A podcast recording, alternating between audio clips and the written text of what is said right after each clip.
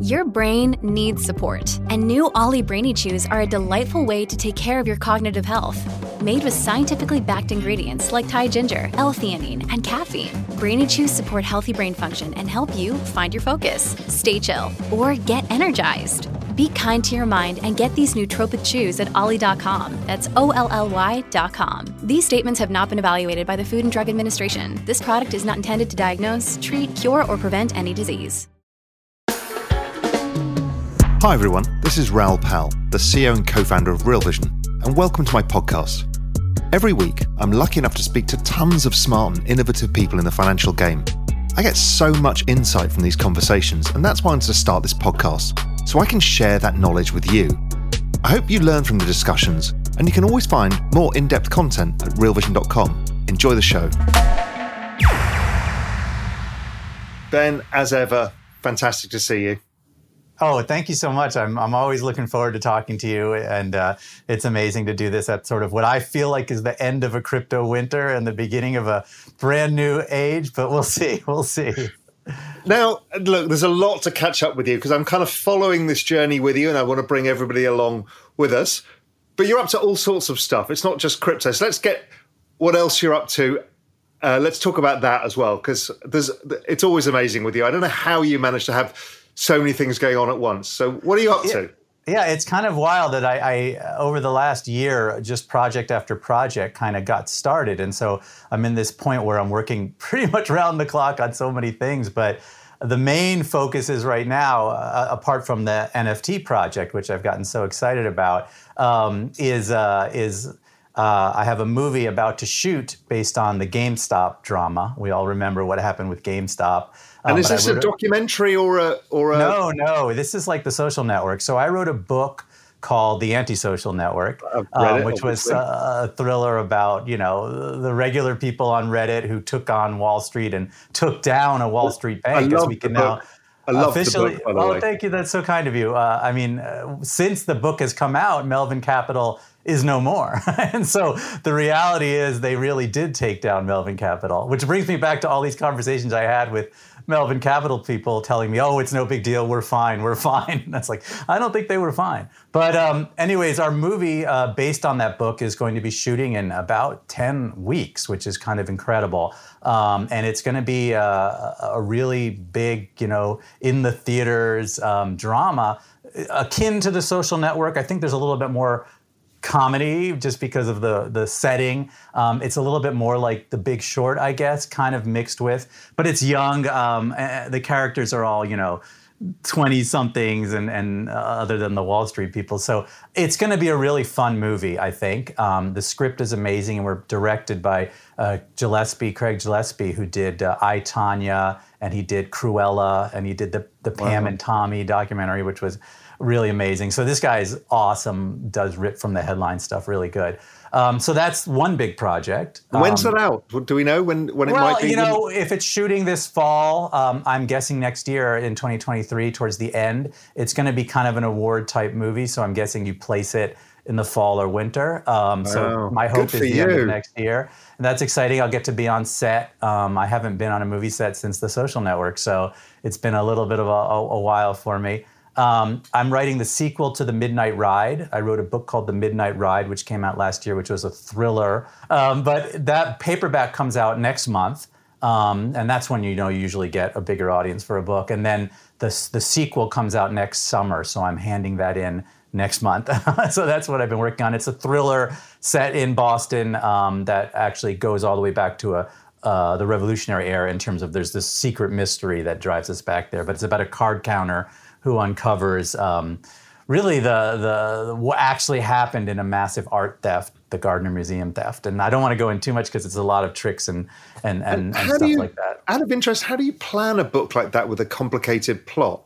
Do you kind yeah. of whiteboard it all out? I mean, how do you how do you even Yeah, I mean, like you know, I, I, have a general idea of the characters, you know, and, and I know the settings and stuff like that. But I really do not so much a whiteboard like you do in television. It's more like I do an outline where every sentence kind of is a chapter, and, and by the end, you've got uh, three acts, just like a movie. I, I pretty much plan all my books like they were movies.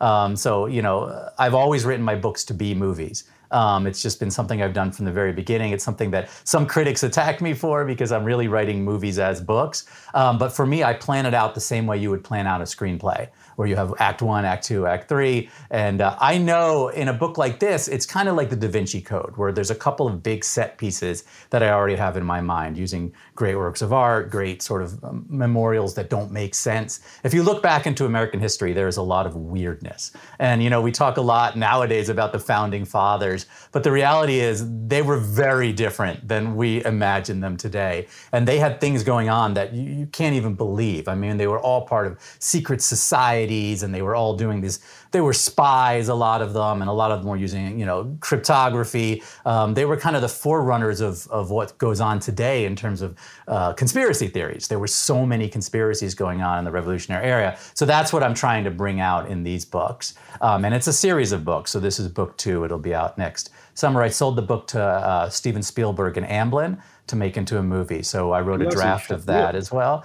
And then i'm working on I don't know how, well, I do know how you do it. You're immensely talented, but it's oh, incredible oh, to see this. That's kind. And then I have two big television series about to uh, get announced. I can't really tell you too much about them, but they're both based on books of mine, and um, they're going to be involving very big uh, streamers. So I'm going to have a, a, show on each of the streamers, um, and I'll, I'll, be able to obviously come back on and tell you about those as soon as I have the information. But they involve some really big big people in Hollywood, and um, um, you know they're my projects that I've really wanted to make into movies for a long time.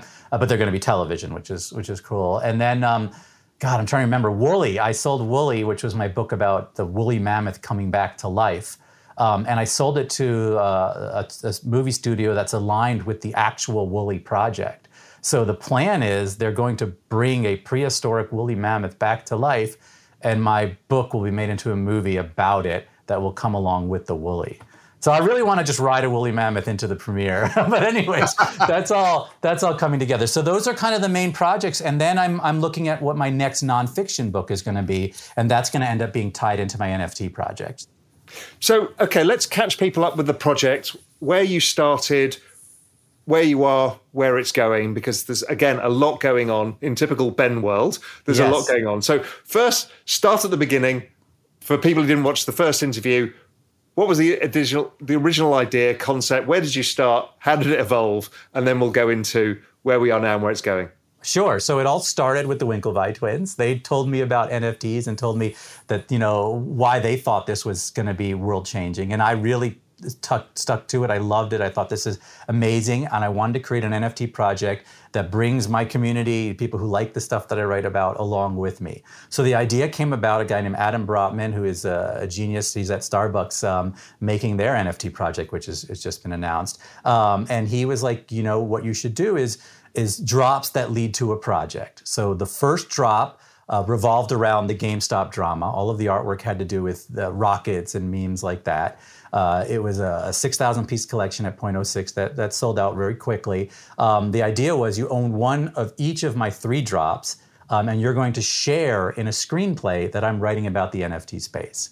Um, so I'm writing a movie about NFTs, and the NFT community that is in the project gets to own half of it along with me. Um, so the first drop was about you know uh, a GameStop. The second drop was a free. Everyone who had the first drop got to mint a um, Bitcoin Billy, we called them. So they were kind of Bitcoin billionaires type of art. Um, and it was kind of cool doing something Bitcoiny on the Ethereum blockchain um, because uh, to me it's all one. I think that they're all we all rise together. I'm not a maximalist or minimalist. I know there's battles going on in that world, but I really think the idea of Bitcoin on an Ethereum chain is is the future here to some extent. We're all coming up together. Um, so Bitcoin Billies, uh, I think there's been 2,000 and something minted so far. The minting goes all the way up to the third drop, so there's still a few people. What was really cool about the first drop is we have over 3,000 distinct owners, and almost none of them were for sale. People pretty much held on to them, even though you know the prices haven't been wonderful. It's been winter for everybody. Um, people aren't selling them; they're holding on to them, which has been great. Um, and you need one of each of the three collections. And since the Bitcoin is the second collection is only one per wallet for people who own the first, it's kind of uh, going to be the much smaller collection. Um, and then the third collection is coming, you know, next week, and it is Vegas related. All of the imagery has to do with the journey I did into Vegas. A lot of my career takes place, and I wrote Bringing Down the House, um, which was about the MIT blackjack team, which was made into the movie 21.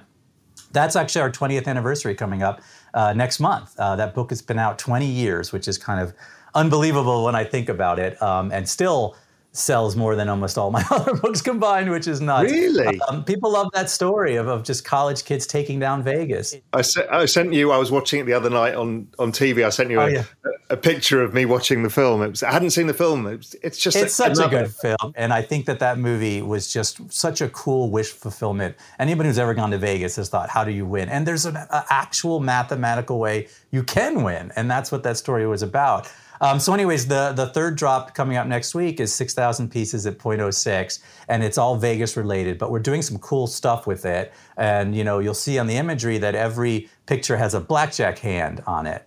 And you're going to be able to come to our Discord with your blackjack hand get another card if you want, take a hit and play against the dealer and win prizes. So we're going to have all sorts of prizes involving my books, involving live things. Um, so we've always seen these things on top of the screenplay as being entrance into a community who share this sort of fun, loving view of, of what I write about. So a lot of people were invited to my book party of my last book, which was really cool. Uh, we had a big party in New York during NFT NYC. We're going to do a big Vegas event for people who hold our things, and we're planning more and more live events. As I get closer to my movies, you're going to get to go to movie premieres. There's going to be chances of, you know, we're going to do a live read through when I write this script, and people who own it are going to actually be able to read the script with me and play characters. And as we get closer to the movie, there's going to be tons of involvement, both creatively and and and in person. Uh, anybody who wants to come along on this ride with us, and so.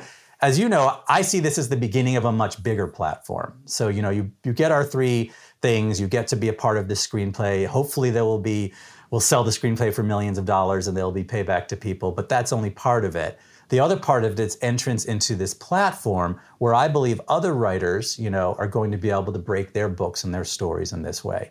I've been talking to a lot of writers, both you know, new writers and people who've, who've been around a long time, names you would recognize. And the goal is that going forward, when you launch a book, you'll drop an NFT collection.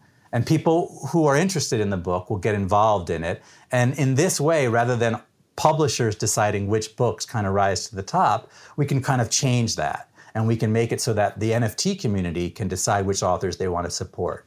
So, in a lot of ways, we're almost competing with Substack um, or even Amazon Kindle. The idea going forward is if we can break 10 or 15 authors on the platform, um, we can show that an author has another way to go to publish their work rather than just throwing something out, you know, into the does, Amazon Kindle. does it also change the business of advances as well?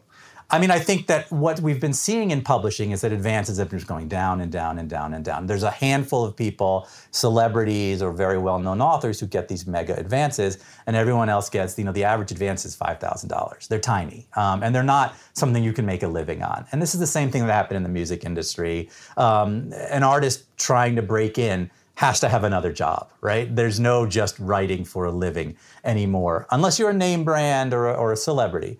Um, and so, what this can do is if you have a great story to tell, um, that becomes the important thing. As I said, value is in story, right? It's in communities. And so, you're going to be able to launch a collection around this story idea. And if the people want this, you know, book, if they see it as something that they think that they want to get behind, they could buy your collection. And so instead of an advance, you essentially have an NFT community supporting you. Um, and then if it works, everyone gains because you become successful, the book becomes famous, the NFT goes up in value. And so it's this incentivized way of building artists. Um, and I think you'll see this in every industry. Now, obviously, we're in a period of, of transition. It's, it's the beginning of all of this. So I'm looking forward a lot. Uh, one of the things about my project has always been this is a long term project. I understand people speculate, they come in, they want to buy something and they want to turn it around. Uh, that was never our intent. Our intention was we're going to try and build something that really is a part of this future. We want to become sort of uh, uh, how writers write five years from now. And so everyone who's involved in our project now is going to be waitlisted to the next one, the next one, the next one, growing, growing, growing. Um, we're doing something with the Boston Globe where we're going to be launching um, Boston Globe's 150th anniversary NFT. and everyone in, in my community is going to get whitelisted into that. And so this is a company with hundreds of years of, of, you know 150 years behind it, incredible artwork, incredible photography, incredible writing, um, and that's the sort of thing that I think should be supported by Web3, right? It doesn't have to be you know something that um, is all about subscriptions or, or, or, buying the newspaper on the newsstand. There's a community of people who can support it and, and grow with it. And so, yeah, this is I'm, I'm I'm thinking big, and part of it comes from talking to you. I mean, you've been a real inspiration for me because you're always thinking so enormously. You know, it's like, uh, and I love that sort of thing. You know, I'm walking because it's all said, possible, right? We're not being confined by what it was. Right. We're now being confined with what we invent. You know, we can create the future myth, right? The future origin story is in front of us. It's unbelievable, and and we're seeing things com- completely created out of whole cloth. It's an entirely new uh, engine here going on. And you look at something like Bored Apes, which has done amazing things. You look at all of these things that come up, and sure, there's tons of scams and there's tons of crap and there's tons of things that come and go. But when you look at what's being built, the base here, um, it's staggering to me of where we could be five to ten years from now. And uh, and so yeah, I, I, I hope that that people come along with the ride with us. Um, it's been wonderful so far, and um, and you know the third drop is, is going to be leading right to the movie. And so that's going to be the next great step where i'm writing a screenplay and i'm talking to people like you but i'm interviewing people um, who are in the space who have done incredible things in the space and i'm putting together three storylines. Um, the storylines are going to be, you know, someone who stumbles into this. His whole family thinks he's crazy. He's he's a speculator. He's gambling essentially, but he builds himself a fortune in the NFT world. Another character is going to be an artist um, who really normally wouldn't be able to break in. Um, it's a very hard world to break into. They're not from a they have no connections. They're a nobody essentially, and they find their way doing art. And then the third one is going to be a scammer, uh, a rug puller. And we've seen a lot in the last you know year to work on. We've seen so many different things collapse, and and and I want to tell that part of the story too because it's a big part of this Wild West and they all kind of intersect and come together. And so I've been working on the, the, plot lines of the screenplay already, and now I'm starting a series where on Twitter I'm doing Twitter Spaces where I interview potential characters for the movie. And so my God, audience is going to get to walk along with it. And I got to interview John Knopf, who's this incredible photographer who's done some amazing things and great stories. Um, I've got a couple more amazing ones lined up, um, and uh, and hopefully you know we'll be interviewing everyone in the space eventually um, as I write the screenplay. I want this to be an open open source screenplay in some respects. And then I'm going to put scenes up on the Discord. People can read along and decide whether they like what I'm doing and whether they still want to hold this NFT or not. Um, and we can all kind of just stay together on this. And then when the movie comes out, it's going to be the coolest thing ever. I absolutely fucking love this idea. At Evernorth Health Services, we believe costs shouldn't get in the way of life changing care. And we're doing everything in our power to make it possible. Behavioral health solutions that also keep your projections at their best? It's possible. Pharmacy benefits that benefit your bottom line? It's possible. Complex specialty care that cares about your ROI? It's possible. Because we're already doing it. All while saving businesses billions. That's Wonder made possible. Learn more at evernorth.com/wonder. So the other thing that you and I briefly talked about, and I just want to catch you up to see where your thoughts are on this. Movie, movie financing yes. is a big business. And, you know, like there's a friend of mine here who does it, makes a fortune out of it because it's a very restricted group of people who are kind of in the know and they make big returns out of it. And you get penalized if you come with a screenplay to Netflix or HBO, whoever it is, because they have to front the costs, so they take a larger share than they would do.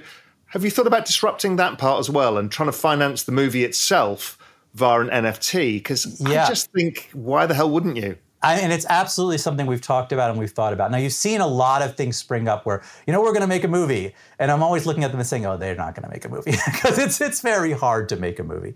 Um, the financial side of it is not even the hardest part, right? The hardest part is the art, getting the right elements together, getting sort of a good screenplay, finding a good director, getting sort of. And so I do think we're going to come in at an advantage in that that's the side that we know well, or I know well. Um, and then the next part will be the financing side. I do think that there's a really great way to make movies with the community here. I do think that Hollywood as a whole is looking at this and figuring out, uh, you know, how does one do this? Is there an interesting way to do that? I would love to see the Web3 community make a movie. I would love to see a real big movie come out of uh, funding in this way. And I do think that's one thing we're talking about for mine. Now, in the past, you know, I've written a screenplay, sold it to a studio, and you're right, you get something up front, but that's it. If the movie explodes, becomes a billion dollar movie, you don't get anything. You might get a bonus, but it's not a big part of it. The better way to go, if you have the willingness to take risk, is to finance it yourself. Well, the thing is, is the willingness to take risk changes in Web three because you spread the risk like an insurance risk across a group of people. Right. So you're not having to fund it yourself. Let's say you've got the money to do it, you take the risk, you take the glory, but it's risky, right? And the last thing you want to do is blow your savings on something you think is going to be great.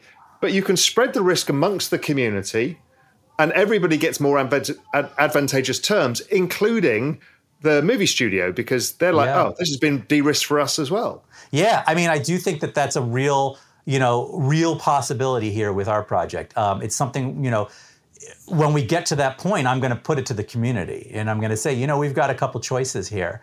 Um, I can sell this to a studio uh, or try to sell it to a studio or try to sell it to a streamer and you'll get a check and that that's where it'll go. Or we can try and really make the movie ourselves and do uh, a token, tokenize it and, and put it together. And obviously there are legal ways you're going to have to go through a lot of You know what they're going to say. Side. You know what they're going to say, Ben. They're yeah. going to be LFG, let's fucking go. you know, I do think there's some are. level of that. I think there's some level of that, but you got to be realistic. And I've been in the movie business a long time, and let's just say I'm I'm on my third movie about to shoot.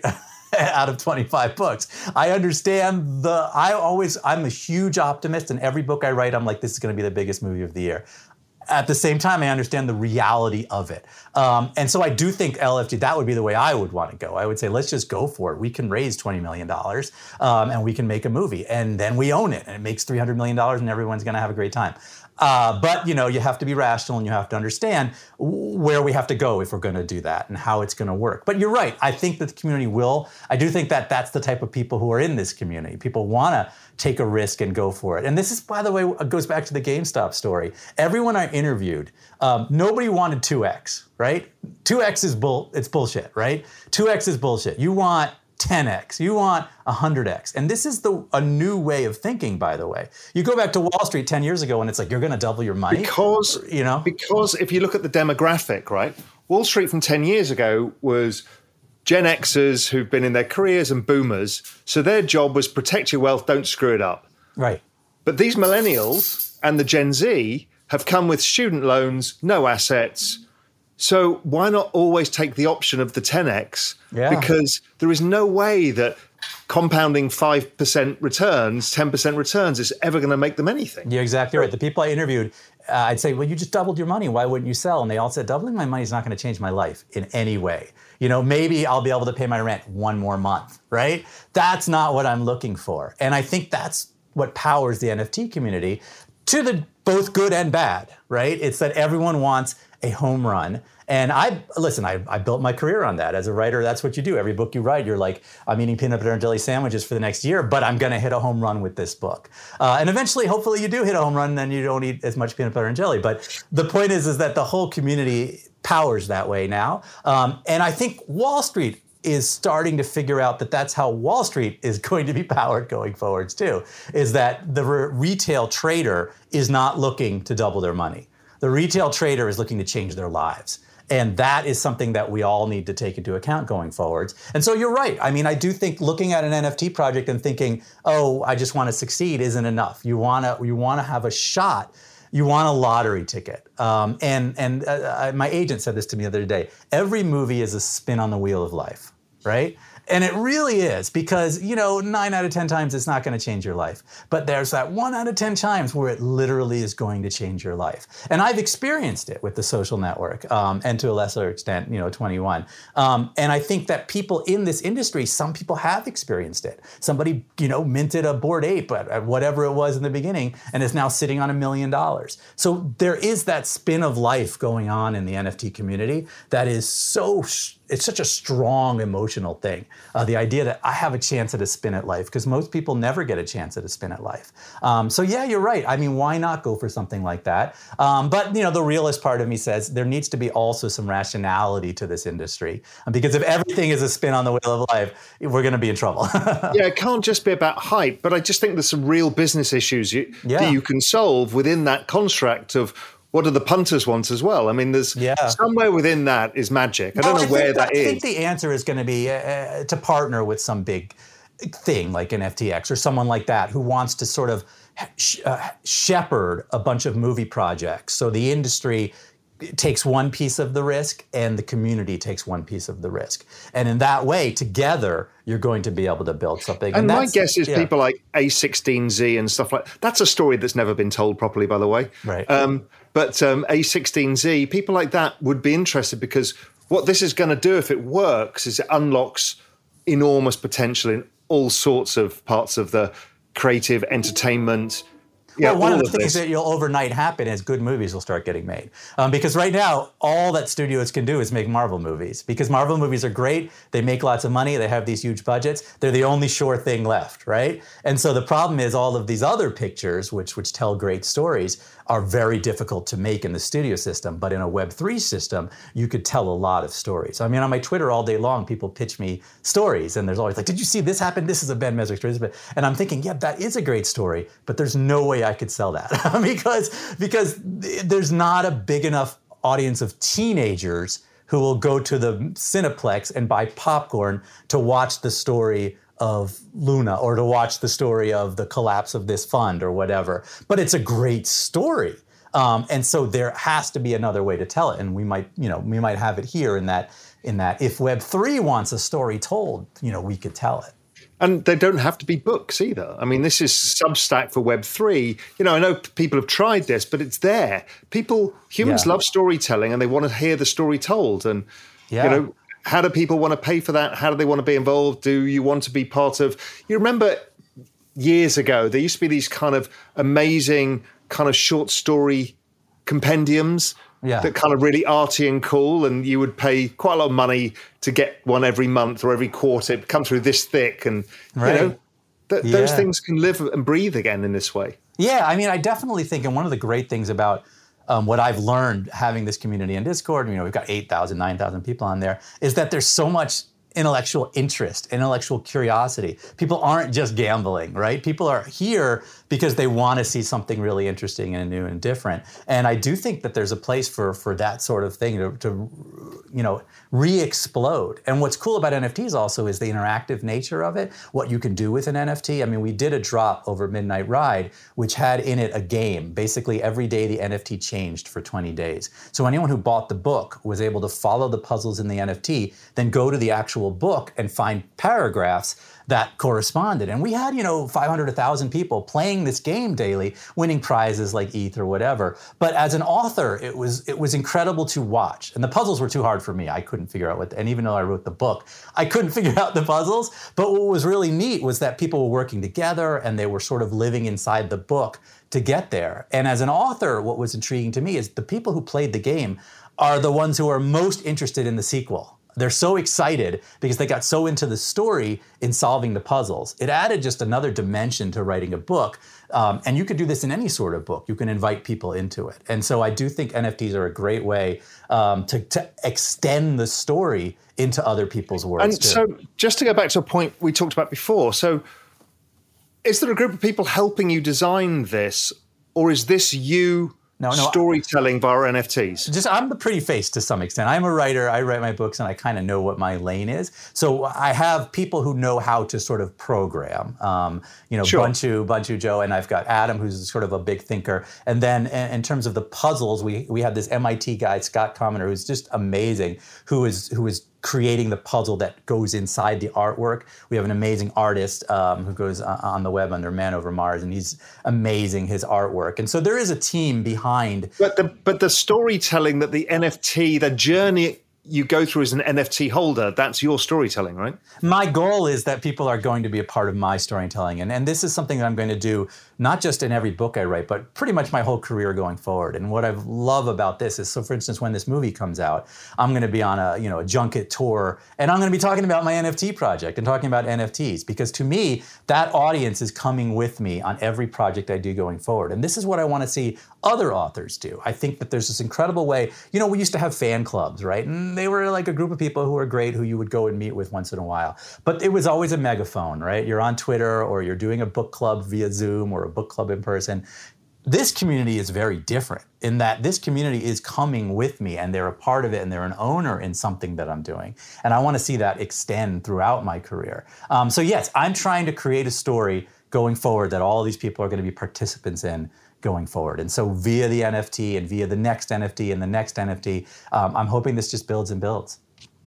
When you need mealtime inspiration, it's worth shopping Kroger, where you'll find over 30,000 mouthwatering choices that excite your inner foodie. And no matter what tasty choice you make, you'll enjoy our everyday low prices, plus extra ways to save, like digital coupons worth over $600 each week. You can also save up to $1 off per gallon at the pump with fuel points. More savings and more inspiring flavors make shopping Kroger worth it every time. Kroger, fresh for everyone. Fuel restrictions apply.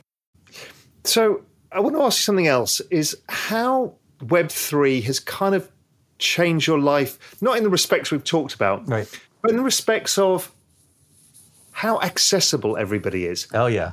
Tell me about the kind of people who've reached out, the crazy conversations where you've just sat back and gone, "Wow, this." Normally, I'm trying to hound these people for a, for a, one telephone call, and before I know it, Right. This is going on. What's what's been going on behind the scenes in Ben World? In Ben World. Well, it's funny because I've always been interactive with my audience as much as I could, and it's always been through Twitter because that's kind of the easiest place. And a lot of the stories that I've written have been pitched to me. I mean, I've told this story before, but the social network came from a random 3 a.m. you know email from a Harvard senior, um, and uh, uh, pretty much most of my stories have been just someone reaching out to me and finding me. But now there's a community of people who kind of know me, and I'm there all the time, and so it's been really cool. I've heard lots and lots of stories about people um, you know who've, who've worked their way in this community who've had either major success or have been screwed dramatically right you get a lot of those stories back and forth and, and they're really intriguing stories um, and people want to talk to me a lot about writing too so i get to talk to people who are starting out and trying to first do their first book and stuff like that. Um, but yeah, it's pretty cool. But I mean, I'm thinking about have the movie studios come to you and go, "What oh, the hell are you up to?" Yeah, you know oh, that, that kind those, of those conversations. In the, broader context of the holy shit, did these guys just come to me? Yes. You know, so I have definitely. Am I an imposter? You know, this kind of. I want to hear about these stories. Yeah. So I've been at, all of us. I've been at events where you know studio heads uh, who are normally people who I try to sell things to, right? Who don't talk to me, will come up to me and be like, let's talk about NFTs. Explain to me how this is going to change my life or something like that. I'm getting lots of conversations like that. Um, people, producers uh, who will, come seek me out and be like, um, what, what should my next movie be doing um, in the NFT space? Or, or managers and, and, agents are other people who talk to me a lot about their clients, about actors. Um, and let me put it this way right now, everyone is wary. Um, there's a wariness going on, which is totally understandable, um, having to do with um, is this going to be here for the future? Is this going to last? Number two is what are the pitfalls? What are the, what are the fears here about how this looks? Studios on the whole want to embrace the NFT, but they're nervous at this moment um, because they're always afraid of everyone's always afraid of losing their job. That's just the bottom line all throughout Hollywood. Nobody wants to risk their neck. And, and, and the interesting thing about Hollywood is you can't lose your job by saying no. You can only lose your job by saying yes. And this is the reason if you look at how movies are made, this is the main problem in Hollywood is that nobody wants to take the sort of risk that needs to be taken to create something great because that's the thing that you can lose your job over. But it's until someone takes that risk that you, you know you get these great projects. And so there are a few people in Hollywood who are willing to take these mega risks, and the rest of people wait for everyone else to do it, and then they'll jump into it. And so we're going to get there. Um, there was a huge article on Guy Oseary. I don't know if you saw, you know, the Hollywood Reporter and how he's moved into the NFT space, and and and it's opening doors. People are looking at this and saying there's something big going on here. I think as we move out of this kind of winter period and into sort of a more stability over the next six months, uh, you're going to see some big Hollywood studios move in in a big way. And what about the publishers? Have they? They're Yeah. really old and decrepit oh in generally I how they you- work. you have some interaction with publishers too. I was still sending in print manuscripts, typed manuscripts like three years ago. Okay, they weren't even letting me email manuscripts, and and they would come back with like lines on them, and you're like, oh my god, this is this is. I, the only t- reason I have a fax machine is for publishing houses. You know, publishers are, are stuck. Um, they, they let Amazon overtake them when there was no reason why that should ever have happened. They owned all the books. I mean, they could have had their own Amazon, right? Um, and they failed at that. And they look at this world and they're happy that I'm doing an NFT project because it builds an audience. And you've got, when I do my next book, there's going to be 10,000 people on my Discord that are going to get a first look at what I'm doing. And they like that aspect of it. But to them right now, it's just publicity. They're like, okay, that's a piece of marketing and publicity. They don't yet see it or understand it as this is a potential avenue for publishing um, that this is a way you can publish books. Um, that not just building an audience that wants to buy your book, but the audience can actually buy your book this way. We could figure that out. That's going to be a step for publishers. Hopefully, publishers will not be left in the dust in this in this realm. Um, but it's more likely going to be startups or platforms like mine rather than Random House. You know what I'm saying? It'll be more like somebody like me will build this platform and a bunch of authors will do it, and then Random House will partner with that uh, rather than Random House building it out itself because they just don't. You know, uh, look at who publishers hire, and they hire liberal arts majors who come out of you know uh, elite universities who then work for twenty-seven thousand dollars a year in a horrible situation and go to lots of parties. That's what publishing is. That's not the people who are creating the NFT world, right? The NFT world people are you know the people at home who understand smart contracts and are doing engineering basically those are two very different groups of people um, that don't intermingle right? In the publishing world the it department is in the basement right? And it doesn't have any power. But in the nft world the it department is running the show. And until those things come together you're not going to see publishing move into this future. The how are you thinking about using NFTs for characterization? We've seen it with Jenkins the Valet, for example. i love that yeah i love Which the is a- jenkins project yeah which is a really cool project. We've seen what Gary Vee is trying to do with VeeFriends, creating media from the ground up by creating characters. Bored Ape is essentially that in some respects as well. How are you thinking through that? Because it feels like an obvious extension where you create a bunch of NFT characters that end up being parts of some bigger meta narrative. Uh, absolutely. So I've definitely been we've been talking about our, our, our second drop, our Bitcoin Billies, which people have really taken to, um, and they have kind of cool personalities to them. I mean, we're thinking of doing an animated show around it. So that's one of the sort of potential things we've talked and thought about. But I do like the idea um, because I, I write these stories, um, you know, that intersect with reality in a lot of different ways. That there could be a way um, with this next project that when people get their NFTs, they can segue in there. Well, I'm kind of story. thinking like Cluedo. Like- so there's a bunch of characters, Right. and maybe a bunch of circumstances, kind of like how Bowie and William Burroughs used to write the cut-ups idea. So you've got this, right. and then what happens is out of this becomes all of these different stories that end up all woven around these places, these things, these objects, and these characters, and they all end up as whole books or screenplays or it. whatever in their own. I mean, I think that's great. I, I absolutely, you know, think that there's a way to do this. I'd love to sort of talk more and figure it out, the, the, the bones of it, because I'm always looking for for a way to write um, bigger, sort of epic, you know, like I look at Game of Thrones and there's hundreds of characters, you know, intersecting and going through, and and now we've got a place where we can actually have all of these different characters and put them together in a world. And so I like this idea a lot. I like this idea. It's almost like, like Cl- Cluedo, right? Is Right. like Professor Plum did it in the right, library right. with a rope. Right. I mean, I love. I think there's something very, very cool to do with this. Um, I got to think more about how I would go onto that into the next step. But there's definitely a way to go about that for sure. Yeah, because I was, yeah, as I said, I'm a big Bowie fan, and seeing how he stole what William Burroughs was doing with the cut-ups and then putting it together. You know, Life on Mars is essentially newspaper cuttings, Right. and I, I just think somewhere there, just in my head, there's like there's a genius idea. I don't know if you ever, no, it probably doesn't apply, but but just having all of these characters. Who knows how they interact in Yeah. what stories and what has what significance in what. It's I love lot. it. I mean, I've always listen. I've always been a fan of the Make Your Own Adventures series back when it was happening, and I always, when I, I've written books, I've even tried to write books that go in many different directions, um, and not successfully yet. But I do think here is a way where we could do something like that, where you have a book being written by the community in terms of the different characters and where they interact and who they interact with. I think there's something really to that, and I just have to I have to get my head around what format it would take, you know, when we're done with it. Um, but I like that. I do like that a lot. Because it could be like a series of, you know, those old kind of.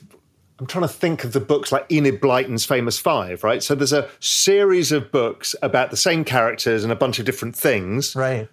And, you know, there could be a rotating cast of characters. Anyway, it's just an idea that I just think because NFTs enable a character to be built before a story. Right.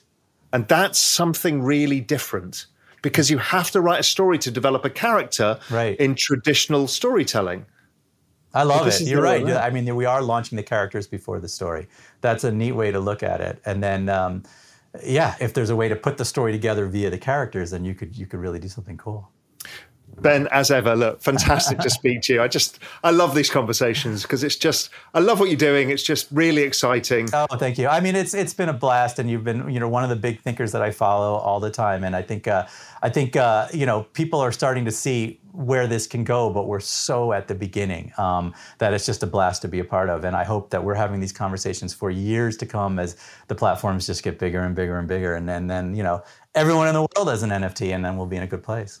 Because people are still seeing what you're doing and not realizing that there's a the whole bigger thing is this platform and the disruption and the helping of talent to get access to capital and Right. audience and community. You know, there's a much bigger thing at play here. As everything, there's always narratives and meta narratives and in everything, and I, I, love it. There's a sea change going on, and it's hard to see because you know there are so many things happening at the same time. But I think the the threads that are actually going to come out of this are going to just go up and up and up and up, and hopefully we'll be one of those. So it should be really neat to see what happens. Yeah. Well, I'm sure I'll catch up with you in another six months' time on Real Vision and keep everybody up to date of your crazy journey, Absolutely, and uh, we'll be you'll be coming come to the movie premiere. It's going to be awesome. without question. Excellent. Thank you. All. I love it. Love talking. Thanks so much, Ben. Yeah.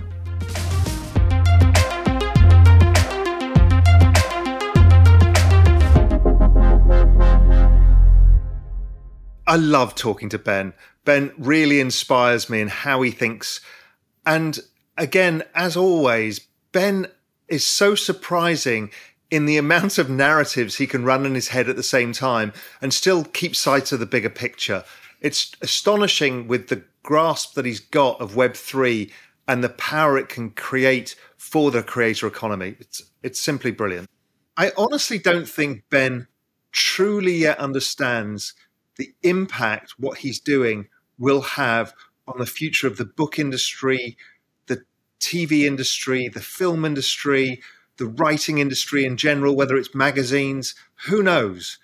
But he's onto something absolutely enormous. And by the grin on his face, he's having a hell of a lot of fun doing it too. Hi, thanks for listening to this podcast. If you enjoyed listening, I've got a free membership waiting for you.